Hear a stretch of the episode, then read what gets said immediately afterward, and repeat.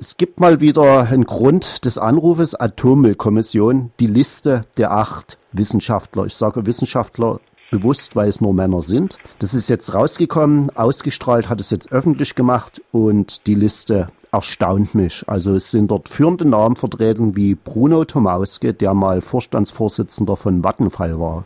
Kannst du dazu Näheres erläutern? Ja, es ist gut, dass ausgestrahlt mal äh, diese Liste recherchiert hat und auch veröffentlicht hat, damit man besser begreifen kann, warum die Umweltverbände und die Anti-AKW-Initiativen so äh, auf Widerstand gegangen sind, als es um die Frage der Kommissionsbesetzung ging, wurde uns ja immer gesagt, also die Chance äh, von Gorleben Abschied zu nehmen, äh, eine wirklich faire, offene Endlagersuche zu beginnen, die stünden 50-50. Also das waren die, die gesagt haben, naja, ne, eure Bedenken, die, die bestehen zu Recht, die haben uns gesagt, aber 50-50 stünde es.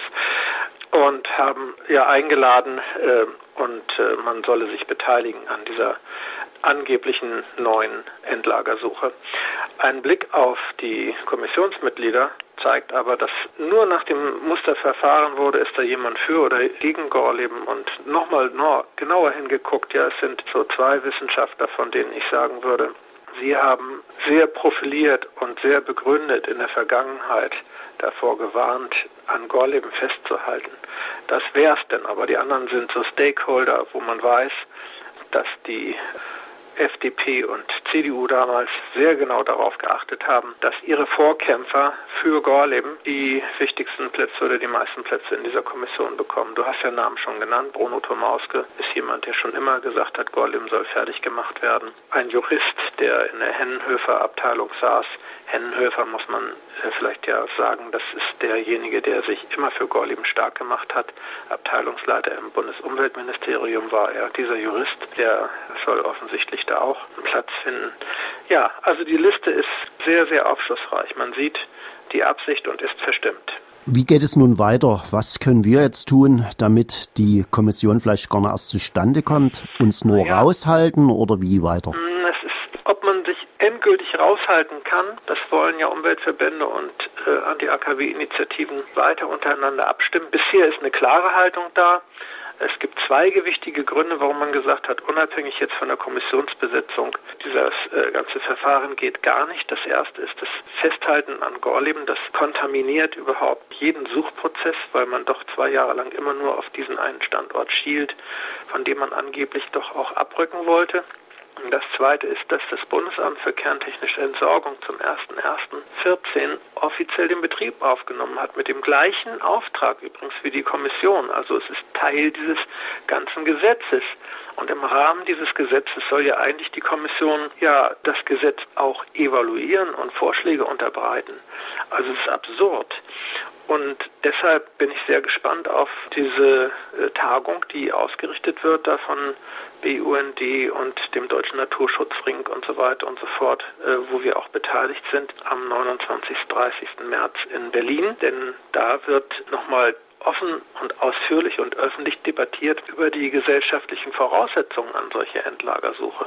Du wohnst ja nun im wunderschönen Wendland. Wie haben die Menschen im Wendland diese Liste aufgenommen oder wahrgenommen? Ja, wir hatten gestern Abend einen Ratschlag der Bürgerinitiative, auf der diese Liste ausgelegt war und wo wir uns nicht nur zu diesem Thema unterhalten haben. Wir haben ja auch noch andere Themen, zum Beispiel die Energiewende-Demonstration und den Protest gegen Castortransporte. Aber das hat schon einen gewichtigen Raum eingenommen, diese Debatte. Und es war da etwas zwischen, siehste, wir haben schon immer gewusst und die können es nicht lassen. Also eine Empörung, dass so dreist da die Stakeholder reingesetzt werden sollen.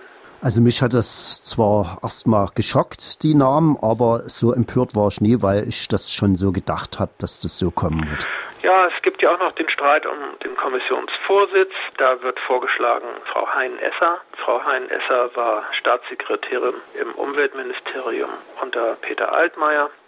Sie hat vorher schon für Norbert Röttgen, seinem Vorgänger, der dann ja gehen musste, nach der Wahlniederlage in Nordrhein-Westfalen, da war sie unter ihm auch schon Staatssekretärin und hat diesen berühmten Gorleben-Dialog moderieren wollen, der ja nicht stattfand, weil sich ausnahmslos alle verweigert haben. Im Grunde wiederholen sich ein bisschen die Dinge. Das war der Gorleben-Dialog, da drangen sie nicht durch, aber die gleiche Frau, diese wird dann zu einer politischen Personalie, wenn sie gehandelt wird, für den Kommissionsvorsitz. Also man hat das Gefühl, nicht richtig ernst gemeint ist, äh, diese Kommission wirklich erfolgreich arbeiten zu lassen. Das drückt sich in der Frage des Kommissionsvorsitzes aus, sowie auch in der Besetzung.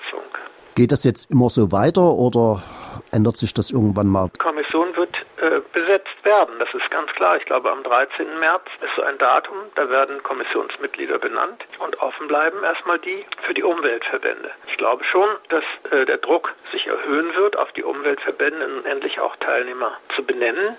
Also die Geschichte ist noch nicht durch. Was für uns aber klar ist, äh, wir sagen, so wie auch BUND und auch Greenpeace, würde die Kommission die Arbeit aufnehmen, dann gibt es auch Möglichkeiten von außen Einfluss zu nehmen. Vielleicht viel bessere, denn das wird wahrgenommen, was wir dazu sagen haben. Es wird wahrgenommen, wenn wir weiter auf die Straße gehen und es wird auch wahrgenommen, dass wir klar sagen, das, was die Parteien sich da ausgedacht haben, das ist ein Parteienkompromiss. Es braucht aber äh, eine gesellschaftliche Auseinandersetzung zu dieser Frage, wohin mit dem Atommüll. Und Kompromiss ist sowieso etwas ganz Schwieriges. Also in der Frage von Sicherheit und Atommülllagerung kann es keinen politischen Kompromiss geben. So ein bisschen Gorleben, ein bisschen weniger Gorleben. Nein, da braucht man Sicherheit. Du erwähntest vor uns die Energiewende-Demos im ganzen Land, unter anderem in Potsdam, in Hannover, in Stuttgart, glaube ich auch noch. Ihr seid dort involviert. Kannst du noch ein bisschen dazu was erzählen? Ja, es wird auf jeden Fall am 22. März in sieben Landeshauptstädten diese Demonstrationen geben, Energiewende retten. Denn das ist ja das andere Feld. Äh, es ist ja alles miteinander verwoben, wenn man genau hinschaut. Die geplanten Einschnitte bei den regenerativen wollen wir nicht hinnehmen, weil äh, das heißt ja, dass man letztlich an den alten Strukturen festhält. Kohle hat eine gewichtige Rolle bekommen. Die Atomkraft äh, ist noch lange nicht abgewickelt und deshalb gehen wir am 22. März, äh, wir hier aus dem Wendland in Hannover auf die Straße. In Kiel wird auch demonstriert. Ich werde in Kiel sprechen für die BI. Also ich hoffe, dass da auch der Zusammenhang hergestellt wird. Die Atommüllfrage ist ja nur eine Frage unter vielen, wenn auch eine ganz gewichtige. Dies war Wolfgang Emke und er ist Pressesprecher der BI Lüchow-Dannenberg und er sprach zu Atommüllkommission. Weitere Infos unter www.lüchow-dannenberg.de oder www.atomausstieg-selber-machen.de